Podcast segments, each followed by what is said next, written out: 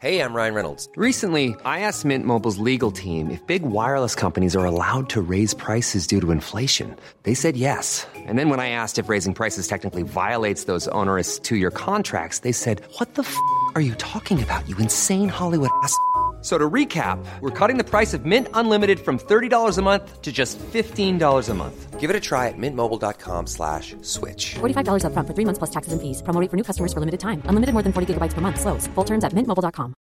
Life is full of awesome what ifs and some not so much, like unexpected medical costs. That's why United Healthcare provides Health Protector Guard fixed indemnity insurance plans to supplement your primary plan and help manage out-of-pocket costs. Learn more at u h one dot com. Hey, it's Sharon, and here's where it gets interesting. Raise your hand if you want salon perfect nails for just two dollars a manicure. Yeah, me too. With the Olive and June Manny system, you can say goodbye to expensive services that take hours and hours and love your nails more than ever. I would know. I've been doing it for years. Get twenty percent off your first Manny system with code perfect manny twenty at oliveandjune.com slash perfectmanny20. That's perfectmanny twenty at oliveandjune.com slash perfectmanny20. Är du Sveriges vassaste E M-tippare? Nu har vi öppnat Fotbollskanalens E M-liga på resultattipset punkt se i samarbete med Betsson. Det är helt gratis att delta och i potten finns bland annat tjugofem tusen kronor i fotbollsresor. Vi har även slängt in ett gäng fina priser i Fotbollskanalens egen liga. Utmana resten av Sverige eller skapa dina egna ligor tillsammans med polarna. Kika in på resultattipset punkt se och börja fila på din kupong redan idag. Åldersgräns arton år för att delta. Stödlinjen punkt se. Sommar, semester och ledighet och en annan inriktning på podden. Inte så nyhetsinriktad utan mer i nostalgins tecken. Och eh, vi riktar in oss på mästerskap, både framgångsrika och mindre framgångsrika sådana för svenska landslag. Den här gången har turen kommit till E M nittonhundranittiotvå. Ett mästerskap som faktiskt satte fart lite på svensk fotboll. Det kan man kanske inte tro idag med dagens allsvenska publiksiffror, men då var det riktigt risiga publiksiffror i allsvenskan. Men E M nittiotvå blev starten på något helt annat. Och fokus ligger på Jan Eriksson, mittbacken, som var väldigt viktig i Tommy Svenssons lagbygge som överraskade. Det var ju så att eh, Sverige hade floppat i V M nittonhundranittio, det första mästerskapet man var med i på tolv år. Och Olle Nordin fick sparken eh, efter det mästerskapet. Jobbet gick till Tommy Svensson som fick tid på sig att bygga upp ett svenskt landslag inför hemma-E M nittonhundranittiotvå. Och eh, en som visade sig bli viktig och var med hela vägen var I F K Norrköpings dåvarande back Jan Eriksson. Som vanligt börjar vi med en faktaruta, men den är ju som sagt inriktad på Jan Eriksson då och inte nu.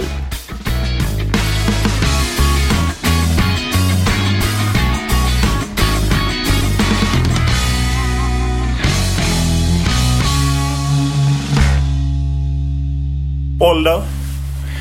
fyrtiosju, fyllde fyrtioåtta. När du var i E M? Ja, vad var jag då? tjugo, tjugofem. Vilken klubb tillhörde du då? I F K Norrköping. Vilken position spelade du? Mittback. Hur länge hade du varit i landslaget? Eh, A-landslaget sedan januari nittio. Vad var din roll i, i gruppen så att säga? Har du någon bild av det? Nej, inte direkt sådär. Jag var väl... Eh, om du menar nittiotvå så... ja, jag var väl en, den... En av dem som hade mest erfarenhet och spelat mest i, i backlinjen då. Så att jag hade väl det ansvaret. Det var väl jag och Roland Nilsson som hade spelat mest. Så, så visst en, en, en viss försvarsroll naturligtvis då, som, som mer erfaren än där, ja. Vad var dina förväntningar när du gick in i, i E M-slutspelet? Eh, ja, det var väldigt mycket... Eh, liksom positiva förväntningar, att det var slutspelet, eh, att det var på hemmaplan och förhoppning om att vi skulle kunna göra bra resultat eh, på hemmaplan just. Om vi går till våren nittiotvå, så om man tittar tillbaka på landskamperna där, så är det ju en spelare som är given i backlinjen, det är ju du. Men ni experimenterar lite med både trebackslinje och fyrbackslinje. Och när kände du att ni hittade rätt? Minns du det? Det var precis innan. Det var, vi hade ju experimenterat egentligen sedan Italien-V M. Eh, eh, och jag vet inte, jag tror att jag själv spelade med sju eller åtta olika... liksom backar då, om man ska säga mittbackar, eller vi spelade ju både trebackslinje och fyrbackslinje som du sa. Men det var precis först just innan då som vi hittade rätt i det. Och eh, om man tittar då, så mötte ni bland annat Polen och vann med fem noll, och även med Ungern i, precis i, i maj då liksom, innan ni ska samlas. Och då är det, då är det du och Patrik Andersson som är mittback, och Roland Nilsson är högerback och Jocke Björklund är vänsterback. De två som spelade till vänster om dig så säga, var ju rätt orutinerade. Verkligen. Ja, verkligen. Det var, visst var det så. Absolut. Så vi hade väl lite slagsida där då. Mest rutin längst till höger då. Men fanns det någon tvekan hos dig att de skulle fixa det? För ni hade ju absolut rätt inte. Tuff lottning med Frankrike, med England och Danmark. Nej, så upplevde jag absolut inte. Vi hade... Vi hade... Jag hade inte den känslan, utan nej, vi, jag trodde på det. Och, och vi hade testat en hel del, men... Ja, man hittade ju den här, den här uppställningen av lite olika skäl. Eh, eh, prova väl med, med trebackslinje för att få fler i, i anfallsspelet. Eh, men, men kommer fram till att med, med Schwarz och Tern sittande framför och fyrbackslinje med, med de personerna, så, så blev det väldigt bra och stabilt. Och, eh, ja, det var väl det som var skälet, misstänker jag. Du, för de som inte minns det, men du var ju med även nittonhundranittio i Italien-V M. Det var en annan förbundskapten, Olle Nordin. Du spelade inte en minut, så du är oskyldig, men det blev ju ett två, ett två, ett två, och det blev ju liksom, det var ju också höga förväntningar på svenska landslaget när ni reste iväg. Det blev ett misslyckande, Olle Nordin fick sparken, Tommy Svensson kom in. Hur upplevde du den tiden att Tommy Svensson kom in? Nej, det var som du var inne på, det var väldigt turbulent. Det tog ju också ett tag innan Tommy kom in, eftersom han hade ju sitt uppdrag och inte färdigt på klubblagsnivå. Nej, han var tränare för Tromsö. Precis, kom in successivt där. Men ja, det blev ju, det var ju en mellantid, eftersom vi var ju direkt kvalificerade. Så att det var ju en, en period med, med mycket testande och byggda från grunden. Så det var ju, det var ju verkligen, efter att ha varit med i nittio då, så var det ju verkligen någonting helt nytt som, som man byggde. Man byggde en större organisation runt laget än vad vi kanske hade i V M nittio. La mycket tid på tester och annat som, som det fanns tid till också, eftersom vi, hade, vi var direkt kvalificerade och, och kunde liksom bygga på sikt. Så, så det, var, det var någonting helt nytt, det var det. Var det tufft för dig att komma in som mittback? Jag menar, fram till nittio så hade det ju varit Glenn Hussein, Peter Larsson, bara året innan hade ju de varit uttagna i världslaget. Och, jag menar, de var ju rätt håsade inför V M nittio och kanske lite efter. Men på något sätt var det ju som att man byggde helt nytt. Det ja. Kan ju vara tufft att kliva in i en sån roll. Ja, men samtidigt så, så var det ju nytt. Det var ju, det var ju inget... Och det gick för mig själv. Jag gick jättebra på, i klubblag och sådär. Så att jag hade ju gott självförtroende. Och, och tvivlade ju inte på mig själv. Eh, så att eh, det var nog snarare för mig själv naturligtvis en fördel. Att det var ett oskrivet blad då. Eh, och fick spela in mig. Hade, hade man en dialog med Tommy Svensson om eh, start? Hur man skulle spela? Tre eller fyra? Eller var det bara... Nej, det var väl jag. Alltså, vissa samtal hade vi väl naturligtvis från och till, eftersom det testades lite olika och, och diskussioner hur vi upplevde det och naturligtvis. Och, men det var ju inte vi som bestämde det. Men, men, men visst fick vi ju tala om vad vi tyckte om, om olika uppställningar och hur det, hur det kändes. Det var väldigt kul att spela den där trebackslinjen också. Vi hade många matcher där vi gjorde det riktigt, riktigt bra. Men det är klart att man är mer utsatt bakåt, och när motståndet blir bättre i ett slutspel så kan ju det vara avgörande. Så att, ja. Hur, hur såg ni på motståndet då? För min bild är ju att det fanns en en väldig respekt för England som ju hade gått långt i, i V M nittio, och jag menar Frankrike var Papin som var väldigt het, och de hade väl Cantona, och det var väldigt många bra namn. Jag tror Platini var förbundskapten, och så Danmark som ju inte var dåliga heller. Nej. Det måste framställas som dödens grupp som det brukar populärt heta nu för tiden. Ja, jag vet inte. Nej, men jag vet, jag vet, jag vet inte. Vi var väl, vi var väl ungt naiva och, och, och trodde på oss själva. Och, och, um, det gjorde vi tydligen rätt i, för vi hade väl ett, ett ganska bra lag trots allt. Uh, så um, hade ingen, absolut ingen rädsla överhuvudtaget för de här de namnen och de lagen.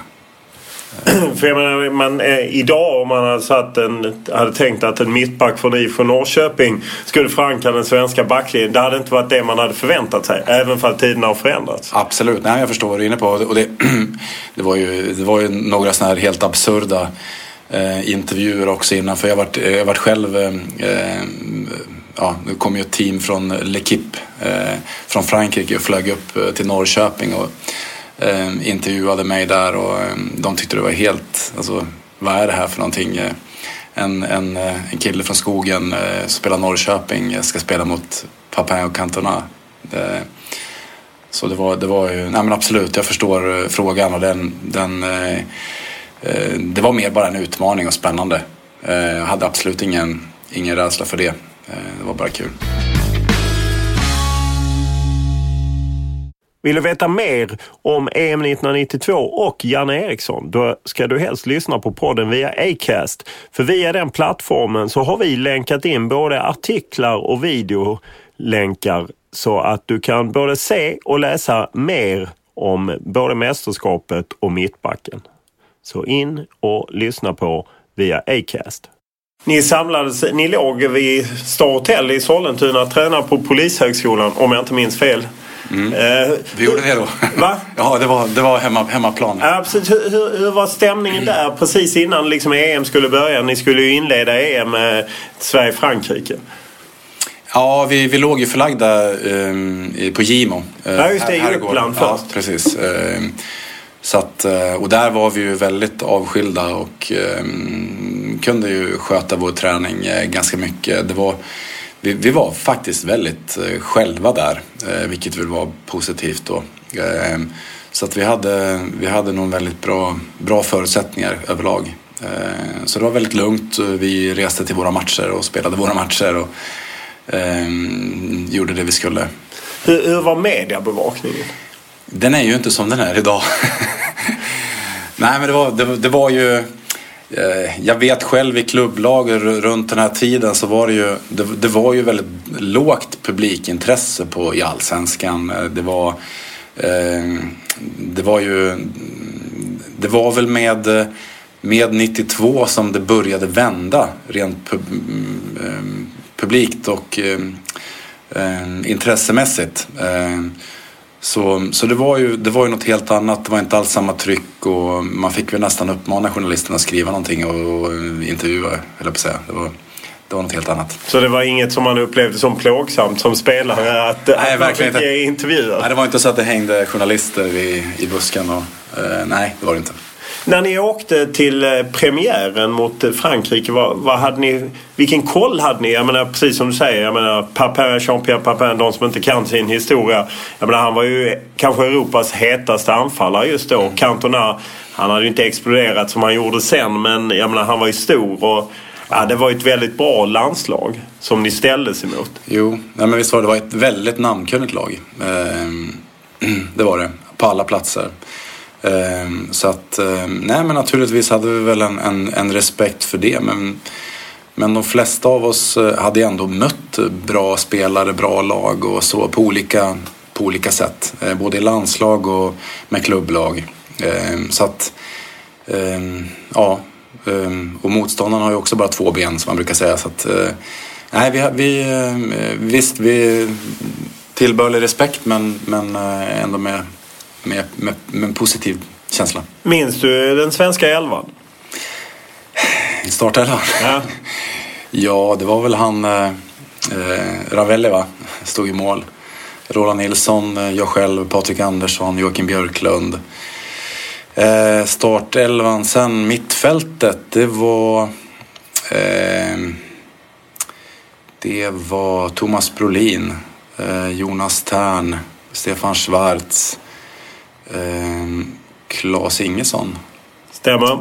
Och eh, Martin Dahlin och Johnny Ekström. Nej. Nej. Thomas Brolin spelar faktiskt i anfallet ihop ja, med Kenneth Andersson. Kenneth Andersson. Och på mittfältet var det Klas Ingesson och Limpar på ja, kanterna. På kanten. Just det. Sen kom ju Dahlin in under och spelade, men hela en spelar Brolin faktiskt på topp. Mm, det borde jag veta eftersom Limpar ja. slog hörnan till mig som jag gjorde mål på. Precis, för det, det är dit vi, vi, vi kommer ja. just att det hinner bara gå tjugofem minuter innan Råsunda exploderar.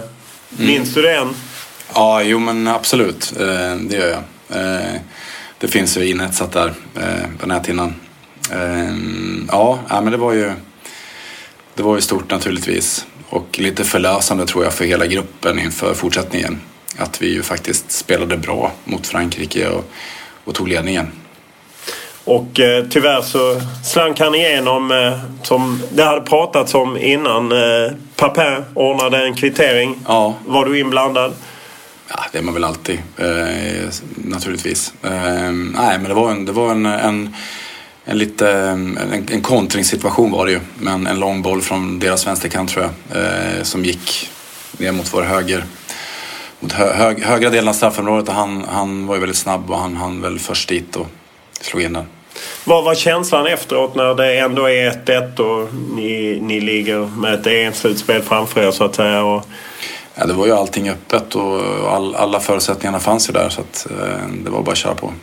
Och du blev på något sätt lite, det blev ett svung kring dig. Ja, jo men det blev det och det var ju naturligtvis med, i och med att jag gjorde målet och, eh, och sen, ja spelade vi väl, jag spelade bra och laget spelade, spelade bra och, och vi hade ju, vi hade ju liksom bevisat att vi, vi stod oss mot eh, världsspelare så att...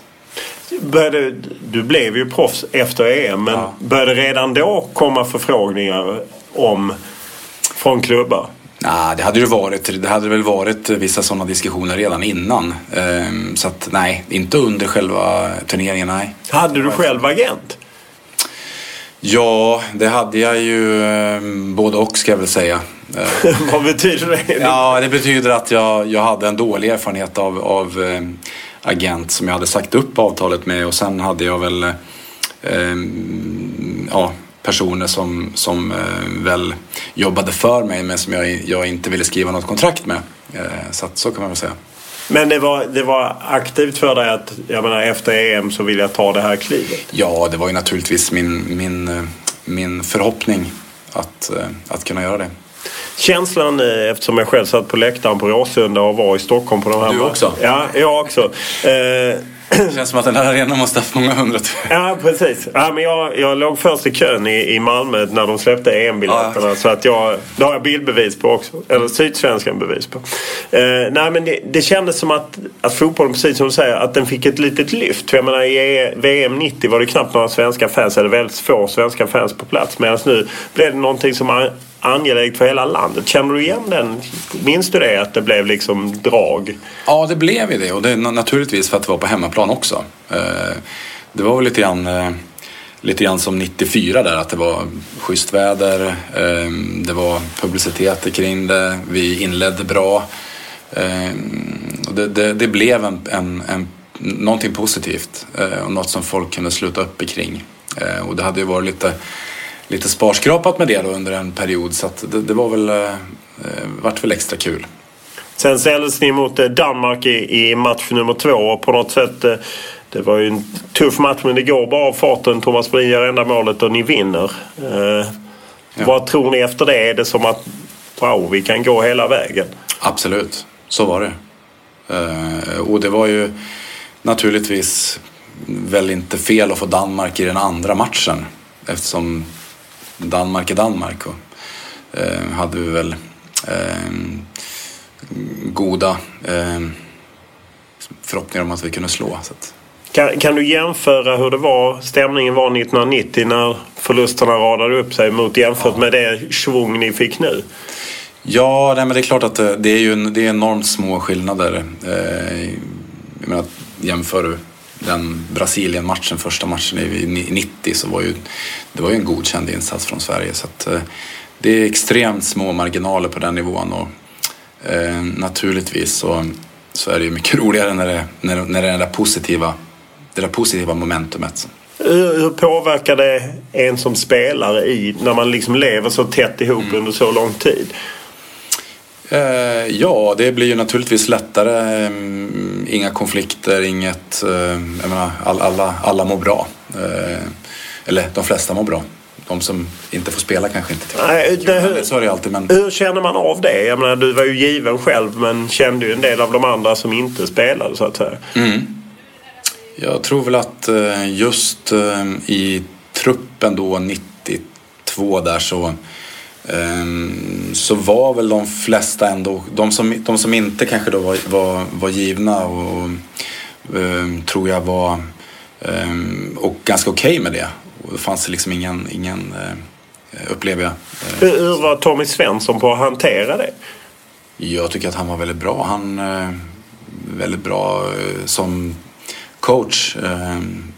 Det, det är väl hans, tycker jag, signum att han är en duktig coach, och och tar, han var duktig på att ta människor på, på olika sätt. Så. Ni går in i, i en gruppspel sen, sen mot England, som det är ju på något sätt lite tryck att ni helst ska vinna. Du ställs mot Gary Lineker, kanske en av de stora engelska spelarna, och han, hade ju då, han saknade ju bara ett mål för att sätta, gå upp och tangera ett målrekord. Ja. Inför den matchen, hur, hur kände ni då? England är ju alltid England att möta, det är ju alltid något speciellt, framförallt för oss skandinaver tror jag, eftersom vi har haft tips extra rullande i, i, i alla år, så det var ju jätte, jättestort naturligtvis, på det viset större än att möta Frankrike eller, eller något annat land då. Så det var ju, men vi hade ju, vi hade ju en, en vi hade ju ett bra utgångsläge, så att det var ju bara att köra på. Så, så det var ju bara en, en, en, ytterligare en munsbit vi skulle ta. Ja, precis. Men ändå, David Platt gör ett noll efter fyra minuter. Hur, ja. hur reagerar man då? För att... eh, ja, vi blev väl kanske lite tagna då direkt sådär när det hände. Men, men, eh, men vi, eh, vi hade ju fortfarande goda liksom, förutsättningar. Och, och eh, det var samtidigt efter en liten stund någon, någon sorts, någon sorts eh, startknapp. Liksom, för att nu har vi ju ingenting att förlora. Nu är det bara att köra. Och vi gjorde en enorm andra halvlek. Ja, vad, vad sa ni? Ligger under med noll ett i paus, och på något sätt det här fina E M kan sluta med att man inte går vidare. Vad säger man till varandra i paus? Minns du det? Ja, det är länge sedan, men, men nej, jag kommer ihåg det som att vi hade ju, vi hade ju, vi var, vi hade ju ändå ett väldigt gott självförtroende efter, efter det som hade varit, och, och ändå en bra självkänsla tror jag, så att Det, det, jag kommer ihåg det som att vi var riktigt, riktigt peppade och gå ut och bara köra järnet eh, sista halvleken där. Så att, eh, vi, hade, vi trodde ju att vi skulle vända det där, och det gjorde vi också. Sex minuter in, du går upp igen. Ja, på den tiden så kändes det som att eh, det, jag skulle göra mål varje gång det var hörna. Så att, eh, ja, eh, det trodde jag ju eh, och det gjorde jag. Hur mycket hade ni tränat in varianter? Ja, vi hade ju tränat en del på, på lite olika varianter. Eh, sen... Eh, ja, det är ju inte alltid det blir exakt som man har tränat, men ja, vi hade tränat en del varianter, och um, um, det här var väl, var väl mer än en traditionell liksom, hörna från Stefan Schwarz den här gången då. Känslan när hela Råsunda exploderar, det är ju få som kommer att uppleva något liknande, att få göra ett mål i ett mästerskap på hemmaplan, ja. men... Nej, det var ju helt, helt uh, obeskrivligt naturligtvis. Nej, det var ju sjukt, ja. Och sen är det ett fantastiskt fint mål där Dahlin och Brolin och även Ingesson är väl med på ett hörn och gör två ett tätt före. Ja, det måste vara ett av de vackrare målen i svensk historia. Ja. Ja. Och, och sen Gary Lineker blir utbytt, Graham Taylor, förbundskapten, kölhalas, ni går vidare. Då efteråt när man ser att en, en sån legend som Gary Lineker blir utbytt, känner man en seger som mittback? Naturligtvis. Sa du någonting till honom? Nej, nej inte så. Men eh, absolut, han var ju en, han var ju en legendarisk spelare eh, då, så att det var ju naturligtvis eh, eh, kul för oss då. Hur, hade, hur gick snacket från engelsmännen? Man har ju ändå en bild av att de är mycket, de kör mycket trash talk, eh, åtminstone så länge det går bra för dem. Ja. Nej, jag upplevde, jag kommer inte ihåg att det var så mycket så i, i matchen, nej. Efter det här segern så är ni ju vidare och ska möta Tyskland i en E M-semifinal. Många i efterhand säger ju att ah, kanske vi var lite för mätta och att det inte riktigt därför höjde oss. Är det, är det din bild också? Nej, inte så. Nej, det tycker jag inte. Det är klart att visst, vi, vi hade ju kanske då inte överpresterat, men vi hade i alla fall, vi hade i alla fall gått vidare och gjort det väldigt bra.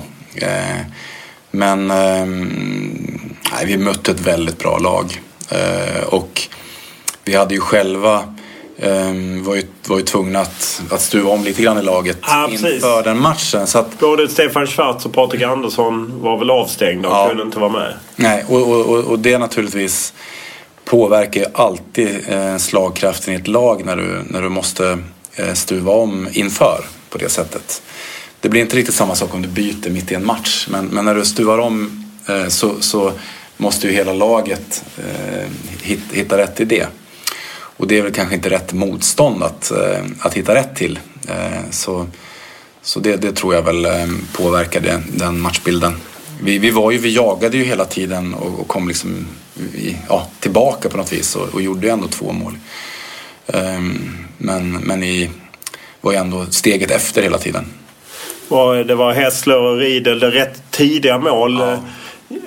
Säkrar man ihop lite av det? Att hade ni inte mer bensin och ta? Nej, men jag tycker nog att vi, vi kom liksom lite fel i, i, i matchen så där, på, på, på flera sätt. Att vi, vi, var in, vi hade inte riktigt en, samma grundorganisation eh, av naturliga skäl som vi hade bytt eh, lite grann. Då.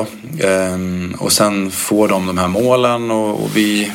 höll inte ihop laget riktigt sådär och ja, de fick lite för mycket utrymme att spela och, ja. Tommy Svensson chockade ju lite också med lite udda uppställningar. Han körde Kenneth Andersson på högerkanten, Joakim mm. Nilsson som inte spelat alls på vänsterkanten eh, och så då Roger Ljung tog över vinst, vänsterbacksplatsen och Jocke Björklund flyttade in. Men just ja, de två kanterna var ju lite oväntat eh, mm. med Kenneth Andersson och Jocke Nilsson. Nej, och det, och det är ju inget, inget mot... mot eh, de som är väldigt duktiga spelare, utan mer tror jag kollektivt att, att det påverkade. När slutsignalen går, man fallit nära men ändå inte. Hur, hur var din känsla? Nej, det var ju en tomhet naturligtvis, för vi um, vi hade ju naturligtvis fallit mot ett väldigt bra fotbollslag, så att uh, det, det det må väl ha hänt, men men en, en tomhet ändå att att vi inte i, kunde gå till finalen, och sen gick ju Danmark dit och det var väl lite retligt. Såg du finalen? När... Ja, vi, vi, såg, vi såg den i, i Göteborg. Ja, ni åkte dit? Hela laget, ja precis. Ehm, men det var ju det var ju lite re, retsamt eftersom vi var det enda laget som hade slagit dem då. Ehm, så, om jag kommer ihåg rätt. Ehm, ja, jo, det stämmer. Ehm, så, så vi var ju på något vis, när de gick och vann sen så var vi på något vis moraliska vinnare. Det kändes så alltså. Ja. Men sved att se danskarna faxa hissa ja. pokalen. Ja, men gjorde det faktiskt. Det kändes, det kändes lite, lite fel. Mm. Kvällen efter ni hade slagit Tyskland, hur, hur var ni ute och festade eller så att man deppade eller vad, vad liksom skedde? Var det någon efter, efter Tyskland? Ja, efter förlusten mot eh, Tyskland. Jag kommer inte ihåg exakt, men... Eh, men var det en deppig stämning? För det ja, känns det var det. Som att man, ni hade upprättat, återupprättat landslagsfotbollen som då hade mm. varit borta länge från mästerskap, så var man med nittio, floppade och så fick man tid på sig till E M och plötsligt så liksom var det nästan lite fotbollsfeber. Ja, nej visst kändes det väl så, men, men samtidigt besvikna att vi inte ändå kunde gå till finalen när vi var ändå var så pass nära som vi väl kände själva då. Du själv eh, blev ju proffs, flyttade till Kaiserslautern. Var det på gång då eller dröjde det till efter er? Jag kommer inte ihåg exakt. Men, men, men var det, kändes det som att det var, nu ska jag ta det här klivet? Kände du att du hade liksom E M bakom dig, att jag visar att jag kan hålla på den här nivån? Absolut, nej, men det, det, det kände jag verkligen. Ehm, så ja, det, var, det var ett naturligt steg då. Vad, vad var reaktionen från förbundet och så? Kände ni att de tyckte att wow, det här är något stort som ni har gjort för svensk fotboll? Absolut. Jo, men det, det kände vi. Det, kände, alltså det, det upplevde jag att, att de tyckte och att, naturligtvis att vi själva tyckte. Eh, att vi ändå var snubblande nära och hade gjort, ett, gjort en väldigt bra turnering.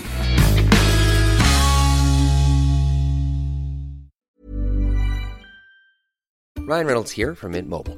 With the price of just about everything going up during inflation, we thought we'd bring our prices down. So to help us, we brought in a reverse auctioneer, which is apparently a thing. Mint Mobile Unlimited Premium Wireless. How to get thirty, thirty, how to get thirty, how to get twenty, twenty, twenty, how to get twenty, twenty, how to get fifteen, fifteen, fifteen, fifteen, just fifteen bucks a month? Sold! Give it a try at mintmobile.com slash switch. forty-five dollars up front for three months plus taxes and fees. Promo rate for new customers for limited time. Unlimited more than forty gigabytes per month. Slows full terms at mint mobile dot com. Many of us have those stubborn pounds that seem impossible to lose, no matter how good we eat or how hard we work out. My solution is PlushCare. PlushCare is a leading telehealth provider with doctors who are there for you day and night to partner with you in your weight loss journey. They can prescribe F D A-approved weight loss medications like Wegovy and Zepbound for those who qualify. Plus, they accept most insurance plans. To get started, visit plushcare.com slash weight loss. That's plushcare.com slash weight loss. I'm Sandra, and I'm just the professional your small business was looking for. But you didn't hire me because you didn't use LinkedIn Jobs. LinkedIn has professionals you can't find anywhere else, including those who aren't actively looking for a new job, but might be open to the perfect role, like me. In a given month, over seventy percent of LinkedIn users don't visit other leading job sites. So if you're not looking on LinkedIn, you'll miss out on great candidates like Sandra. Start hiring professionals like a professional. Post your free job on linkedin.com slash spoken today.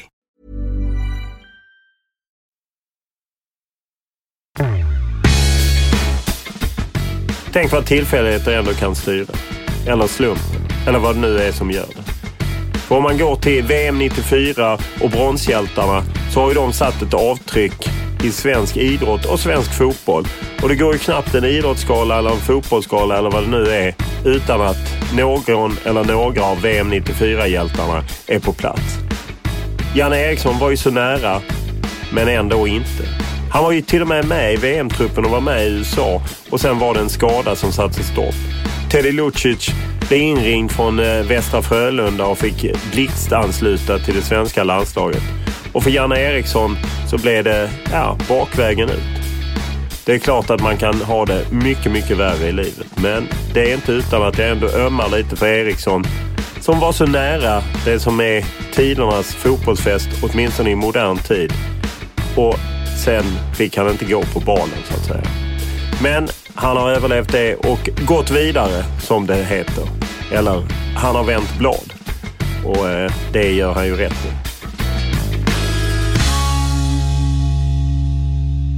Du gjorde ett väldigt bra nittiotvå. Du fick guldbollen. Mm. Eh, vad betyder det för dig? Ja, jättemycket naturligtvis. Eh, eh, och det är ju någonting som, som finns kvar där för alltid. Eh, så det, det var ju naturligtvis jätte, jättekul.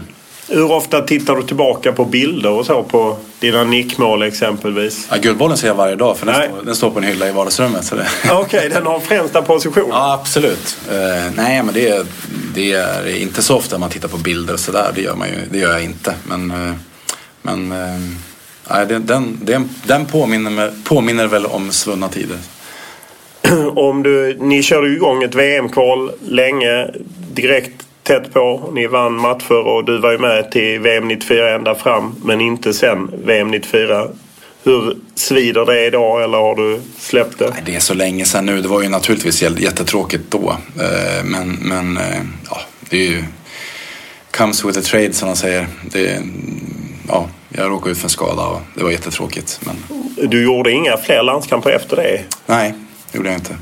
Var det för att det skar sig lite med Tommy efter det, eller var det mer att du inte räckte till? Nej, nej det var det inte. Jag, jag, jag var ju borta i, ja, i nästan ett år efter det.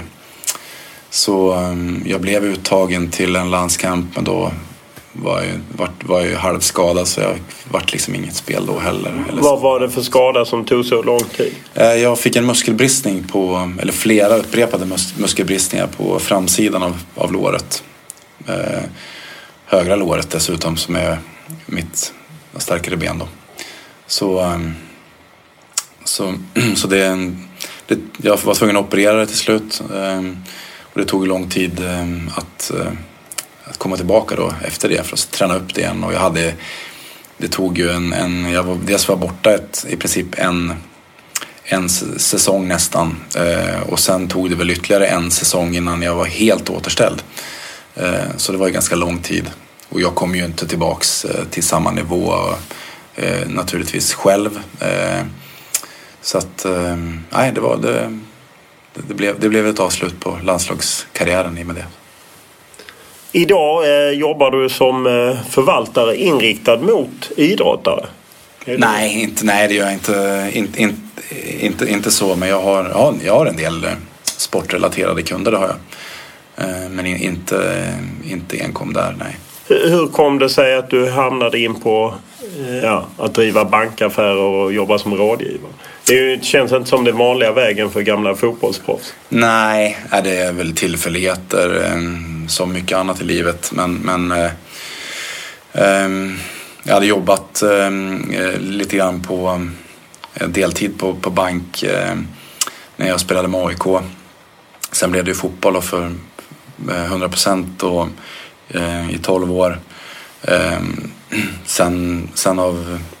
tillfälligheter också så, så var jag hemma. Min fru pluggade färdigt en, en examen. Hon tog en examen utomlands eh, som, som hon inte var riktigt färdig med. Och, och, men så hon var f- ute och pluggade och jag var hemma och tog hand om barnen. Så, så, um, och när jag hade slutat så kom jag i kontakt med människor som jag hade haft kontakt med när jag jobbade då, eh, på bank. Eh, så att jag halkade tillbaka dit eh, via de kontakterna. Eh, så ja, rent ren tillfälligheter och personliga kontakter helt enkelt. När, idag läser man ju otroligt nog om spelare som tjänar väldigt mycket pengar och ändå blir ja, gör av med alla pengarna. Är det, är det en, ett vanligt problem att man kanske kommer från ja, utbildningsnivå och liknande som man inte är van vid det och tror på något sätt att det ska lösa sig, att man lätt blir lurad? Ja, jag skulle väl säga, ja, det är klart att man kan göra fel saker och, och, och därmed förlora det man har eh, tjänat in, men, men eh, många gånger är väl, är väl när, när det händer så, så skulle jag vilja, väl vilja påstå att det, är, att det är mer att man liksom konsumerar mer än man, man eh, kan. Eh, eh. Du har ju själv varit proffs både i, i Bundesliga och Premier League. Kan du bli avundsjuk på när du ser nivåerna de ligger på idag jämfört med när, på din tid? Ja, nej, inte avundsjuk, men, eh, men det är klart att det är helt andra... helt andra inkomster de har idag än, än, än vad vi hade på den tiden. Så. För jag menar, skriver man ett Premier League-avtal på tre fyra år så är man ju nästan ekonomiskt oberoende, åtminstone mm. med svenska mått mätt. Jo, nej, och det, det är ju det är stora, stor skillnad mot, mot för hur det var. Men, men det var väl samma, de, de som spelade tio år för oss tyckte väl att de, att ni tjänade. De summor som vi tjänade var helt obeskrivliga också, så att det, ja. Men är det någonting, använder du dig av fotbollen som en väg in för att hitta kunder och liknande? Nej, inte så mycket faktiskt inte. Utan jag har väl, eh, mina kunder är i huvudsak eh, ja, ska säga, vanliga kunder då. Många, många förmögenhetskunder i, i, i Sverige, ja, det är väl så runt om, är ju för egna företagare som, som kanske har sålt sitt företag eller, eller ja, genererar bra med pengar i sina bolag och, och därmed behöver förvaltningshjälp också. Så det är väl den vanligaste kunden. Men jag har en del, en del kunder som, som är um, fotbollsspelare, hockeyspelare och, um, och, och andra sportrelaterade kunder. Som... Vad är det vanligaste de vill ha hjälp med? Är det placering eller är det... Ja, det är det jag, det är det jag jobbar med och jag eller vi... S C B är ju störst på, på just förmögenhetsförvaltning i Sverige, så att eh, det är väl eh, det är vår huvud, huvudbusiness. Kan det vara svårt för, eh, för idrottare att förstå att ja, men man kan ha en karriär till trettio till trettiofem, sen ska man leva på de pengarna kanske fyrtio år till, eh, att man ju ska försöka få det att vara? Hushålla. Ja, hushålla, att man inte kanske har sju bilar och flyga privatjet. Nej, men precis. Nej, men det är väl den, det är väl den omställningen som är, det är naturligtvis lättare idag då med, med, med de inkomster man har att kunna leva lite, lite sånt jetset-liv. Men, men eh, absolut, det är en stor omställning. Jag har själv gjort den och många, många med mig. Men jag tror väl att det, skillnaden är väl, tror jag det är lite grann inne på, att man, man, man lever i en liten bubbla eh, när man håller på. Eh, och det är lite närmare det här jetset-livet. Eh, sen, sen när man slutar så, eh, så, så kommer ju en, en vardag. Eh, en Svensson-vardag för alla. Eh, även de som har tjänat eh, väldigt bra med pengar. Um, och det är ju en stor omställning uh, och, och, och när, när inkomsterna slutar att komma att, uh, att liksom tänka till och uh, vad, vad gör man då? Uh, att kunna hushålla med det det, det det är väl vissa bättre på än andra. Idag är det ju också att vi har en generation allsvenska spelare som nästan inte jobbat. Jag menar, du nämner mm. själv att du jobbade på bank när du spelade i A I K. Jag menar, det gjorde man på den tiden. Medan dagens allsvenska spelare, ja, men de tjänar rätt bra för att spela allsvenska, men det är ju inget man kan leva på sen. Är det, är det någonting man skulle göra mer från klubbarnas sida eller från fotbollens sida, eller får det ansvaret ligga hos individen? Ja, jag vet inte. Jag har haft åsikter om det där. Ja, och det, men, det. men jag, jag, jag tycker att det, det är faktiskt väldigt, det är väldigt svårt samtidigt för en, en man kan tycka att, att, att det ligger ett, någon sorts ansvar hos, hos arbetsgivarna då, att, att hjälpa till, och det gör de väl i den mån de kan, samtidigt som, som det är ändå upp till varje individ att, att lösa sin egen försörjning. Så att, ja, nej, det, det, det, det, är inte, det är ingen enkel fråga, och jag tror att problemet ligger väl egentligen i att, att föreningarna och arbetsgivarna då i, i det fallet um, har anställda som är relativt unga och oerfarna. Uh, och, och det är väl där i som man, man tydligt har någon sorts... Um, ska säga, man känner att det finns något föräldraansvar att man ska, att man ska hjälpa till. Um, och det gör ju vissa uh, kanske bättre än andra, men det, ja, det är svårt att säga att ansvaret vilar på arbetsgivaren. Hur mycket saknar du att vara en del av fotbollen? Eh, ja, eh, jag är det på sätt och vis via mina smågrabbar eh, eh, och försöker vara, vara delaktig i, i deras eh, fotbollsutveckling. Eh, men det är klart att det är, n- när man närmar sig liksom fotbollen och fotbollsplanen och det som är runt omkring, så är det ju det är naturligtvis att, att man saknar det i, emellanåt. Hade du någonsin någon tanke på att jobba mer karriärmässigt inom fotbollen? Alltså jo, nej. Som agent eller tränare eller någonting?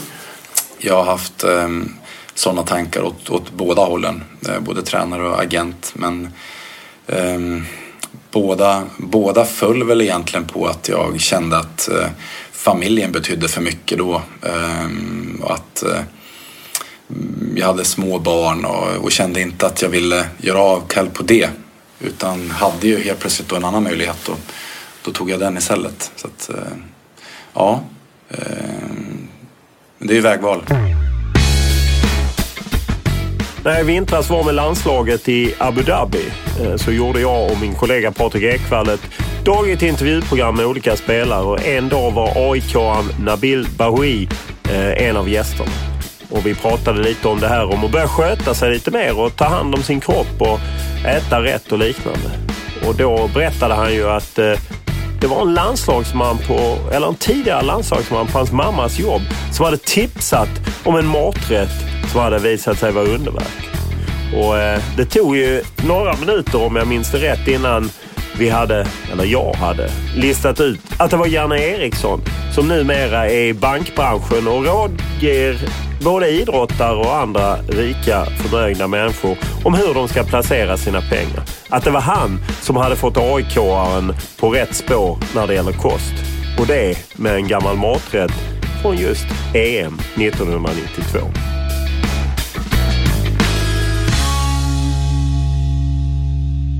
Hur nära följer du fotbollen, exempelvis landslaget?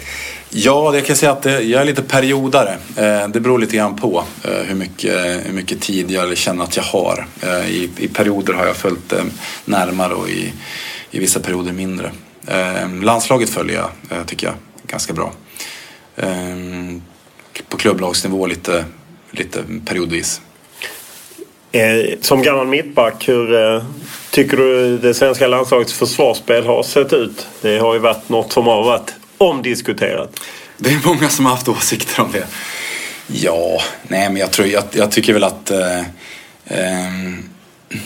Det är väl alltid, ofta får, ofta får jag också frågan, jag brukar själv ha, ha haft en del, vad ska jag säga, ja, lite presentationer inför landslagsmatcher och sådär med, med, företag, med jobbet då, och får ofta den frågan. Och det, det man, det man som, som allmänhet många gånger glömmer, det är att det här är ju också ett lag som ska formas och man har väldigt lite förberedelser för att kunna göra det. Och därför så blir det ju också att, jag menar, rent prestationsmässigt så krävs det ju ett antal matcher för att du ska prestera på hundra procent. Och, och presterar du på hundra procent på klubblagsnivå, kommer in i en ny omgivning, så kanske du inte presterar lika bra som du gör på klubblagsnivå då, där du är inspelad. Varför det krävs ett antal matcher för att liksom vara inne i gruppen, känna dig trygg, spela ut på hundra procent. Och det, därför så, så spelar man ju gärna kanske då spelare som har spelat ihop tidigare för att ta in någon, någon ny. Fast man kan tycka att det är naturligt för att någon presterar väldigt bra någonstans. Och den problematiken, den dragkampen har, har, har ju alltid som, som landslagsledning att liksom få ihop det där. Och det är ändå ett lag som ska prestera före individen. Du ska inte premiera en individ bara för att, utan det är laget som ska prestera och göra resultat. Så ibland så, så för mig helt naturligt laguttagningar, medan för andra inte. Tycker att liksom populistiskt, ja, men den där gör ju så bra ifrån sig, varför spelar inte den? Ja, därför att laget är viktigare och laget kanske presterar bättre i en annan uppsättning. Um, och det, det är ju lite svårt, uh, och det är det som de hela tiden brottas med. Um, och jag kan ju, jag kan ju själv tycka att ja, det, det, är ju inte, det har ju varit många byten, uh, och det kan man ju liksom, i den positionen så är det naturligtvis uh, uh, ännu viktigare att få spela in sig uh, och känna sig trygg liksom, i omgivningen, samtidigt som det har funnits olika skäl till varför man har bytt. Det har varit skador, det har varit andra saker som har, som har kommit in. Så det är liksom en problematisk materia. Det är ju inte enkelt det där. Nej. Kan du lida lite med mittbackarna? Att det kan ju ibland bli liksom att, att de får skulden, men egentligen det du pratar om, jag menar, det är ju hela laget som försvarar. Försvarsspelet börjar ju med anfallsspelarna, vilket är många som inte är så insatta i, kanske då glömmer också. Gör inte de ett bra försvarsarbete, då påverkar det mittbackarna. Så att det är klart att det, det hänger på hela laget. Så att ja, ja jag, jag kan nog tycka att i, i, vissa, i vissa fall så, så har de fått utstå kritik som kanske inte är helt befogad. Men... Hur, hur ser du på att, att man... Att Erik Hamrén liksom på något sätt gått från det mer klassiska svenska defensivt inriktade till mer offensivt, och det känns som att en hel del spelare också tappat det här gamla försvarskunnandet. Ja, det är väl inte, det är väl inte på grund av att han har gjort det, utan eh, ja, det, det, det, det är ju någonting som, det har ju varit väldigt mycket även i Sverige. Vi har ju, vi har ju försökt att, eh, vad ska jag säga, rent tekniskt att komma ikapp eh, omvärlden, eller i alla fall hänga med omvärlden. Eh, och på så vis så har väl Um, tror jag grunder kanske då inte um, övats lika uh, noggrant som det gjorde förr. Um, det, det är väl, jag, jag har inte varit verksam på det sättet, men, men det är väl lite grann det man har hört i alla fall. Folk har kommenterat på klubblagsnivå också. Um, men samtidigt så, så är ju det också ett, ett, ett sätt liksom att, ja, men om, vi, om vi nu lägger, har lagt så mycket tid på att försöka förbättra den tekniska kvaliteten på spelarna, ja, men då ska vi försöka omsätta det i spelet också. Eh, så, och, och vi har ju tagit fram en, en hel del spelare som ju rent tekniskt är mycket bättre än, än, än man kanske var då en, tidigare generationer. Eh, och det är ju också en, hel, en balansgång. Men, men visst, ja, i, i grunden så är, är väl... Tycker väl, anser väl jag att, att Sverige är en, en liten fotbollsnation, och i grunden så måste ju en, en liten fot, fotbollsnation som Sverige eh, naturligtvis basera sitt spel på i, i grunden och ett väldigt bra försvarsspel. Och, och ja, visst, vi kanske i, i vissa situationer har tagit, eh, tagit stora risker, men, men eh, det, det, är också, det är också för att för att liksom utveckla laget och spelet. Och det, det tycker jag inte är fel. Vågar man ingenting så vinner man ingenting heller. Så att, ja, det är lätt att kritisera i efterhand. Ja. Om man tittar på, på landslaget idag jämfört med, jag menar, du pratade innan en hel del om laget, så kan du se det att i, idag att det handlar lite mer om jaget än om laget? Absolut. Det är väl en och är trend, det bra eller dåligt? Det är väl en trend i samhället generellt att, att jaget är, är, är mycket, mycket mer eh, utpräglat. Och, så att, så att det, det återspeglas väl i alla delar i samhället.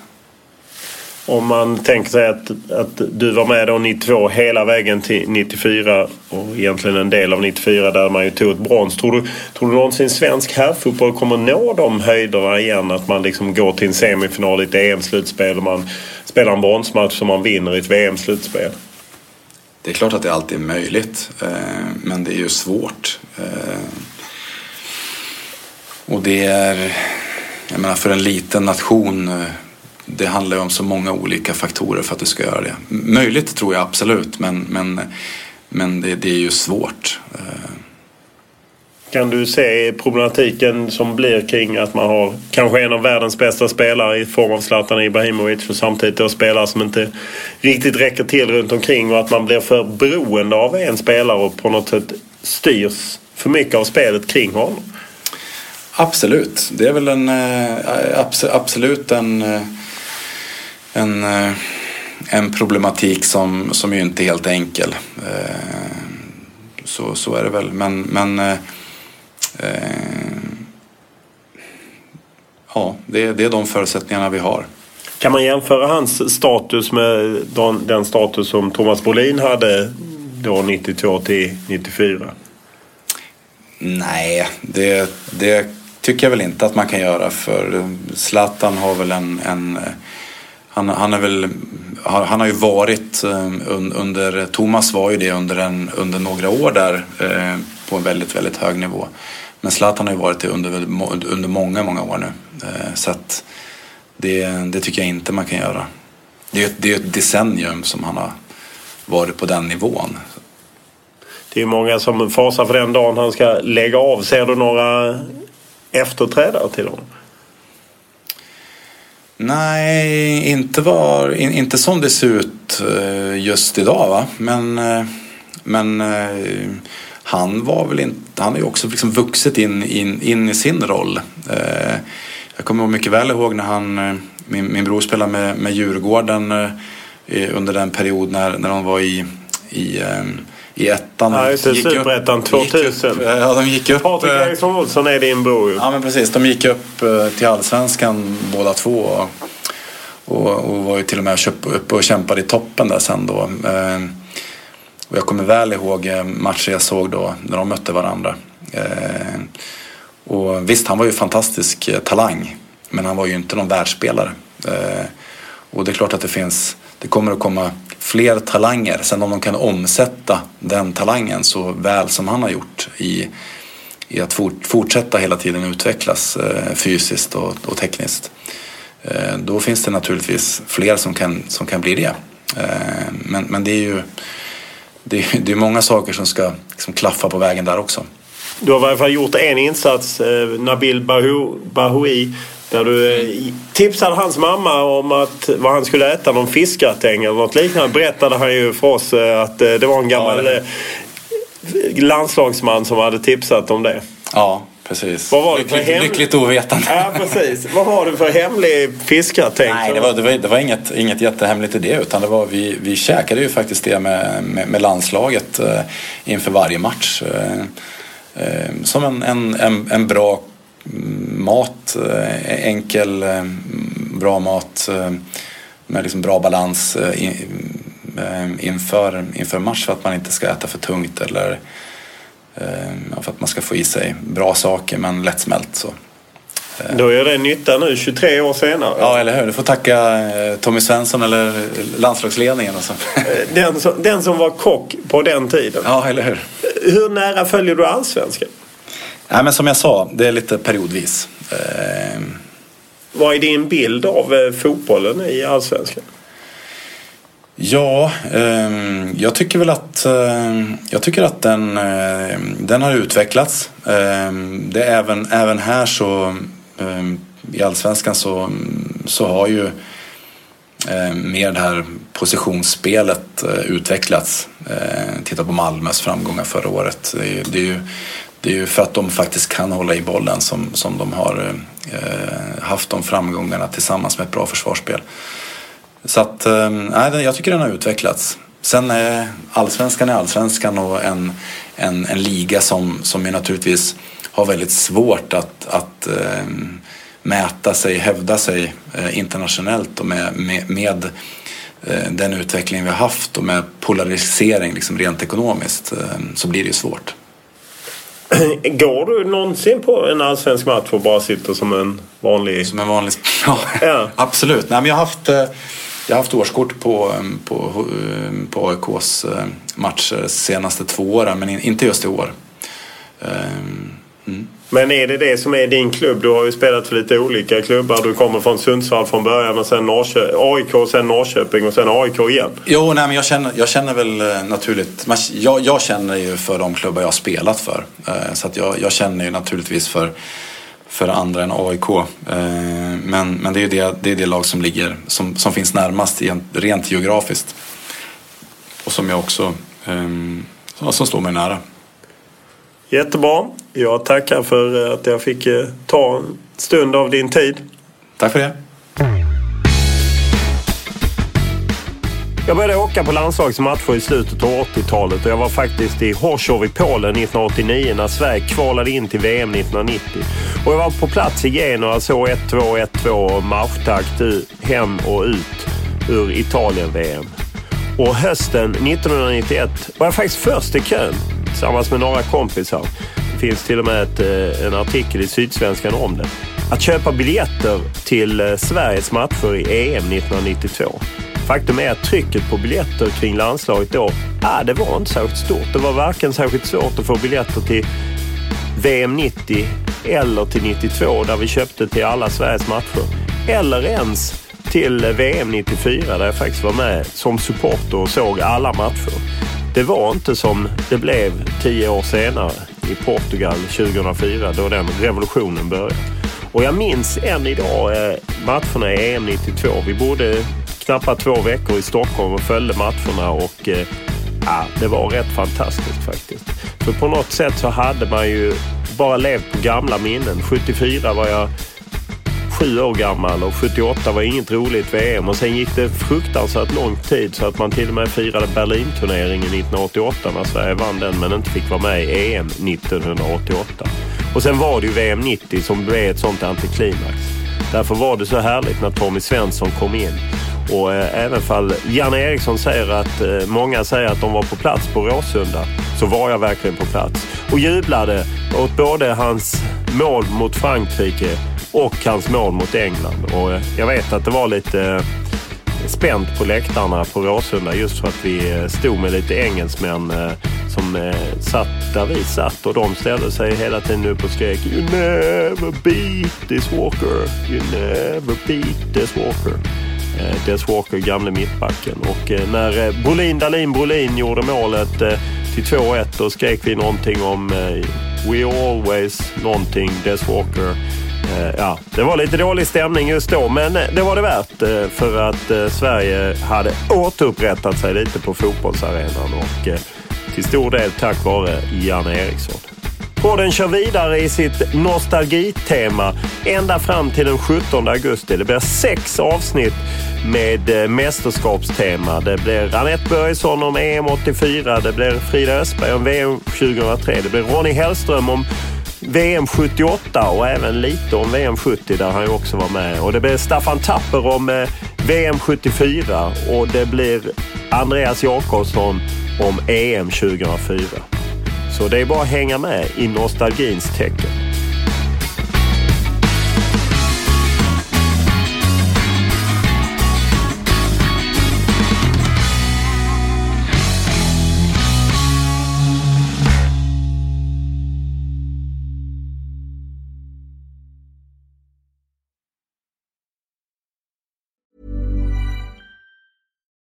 This is the story of the one. As a maintenance engineer, he hears things differently. To the untrained ear, everything on his shop floor might sound fine, but he can hear gears grinding or a belt slipping. So he steps in to fix the problem at hand before it gets out of hand. And he knows Granger's got the right product he needs to get the job done, which is music to his ears. Call, click Granger dot com, or just stop by. Granger, for the ones who get it done. As a veteran, I live with health impacts from my service. V A healthcare means you're in one hundred percent control of your own medical care, your own benefits, and it only takes minutes to set up. A veteran should enroll in V A healthcare because it ensures that they get quality, high-level care for the rest of their lives. My service was then, my benefits are now. Get what you earned. Visit choose dot v a dot gov. Not all veterans are eligible for the type or amount of benefits mentioned here. Acast powers the world's best podcasts. Here's a show that we recommend. The Real Housewives is a guilty pleasure for most. But if you're looking to not feel guilty about that pleasure, tune in to Everything Iconic with me, Danny Pellegrino, where I break down all the messy moments and behind-the-scenes antics of Bravo's popular franchise. And on Everything Iconic, I also interview celebrity guests like Kelly Ripa, Keke Palmer, Drew Barrymore, Cameron Diaz, and more about their guilty pleasures, their past work, and so much more. So if you're pop culture obsessed and find yourself watching way too much reality T V like me, tune in to Everything Iconic with Danny Pellegrino, wherever you listen to podcasts. Acast helps creators launch, grow, and monetize their podcasts everywhere. Acast dot com.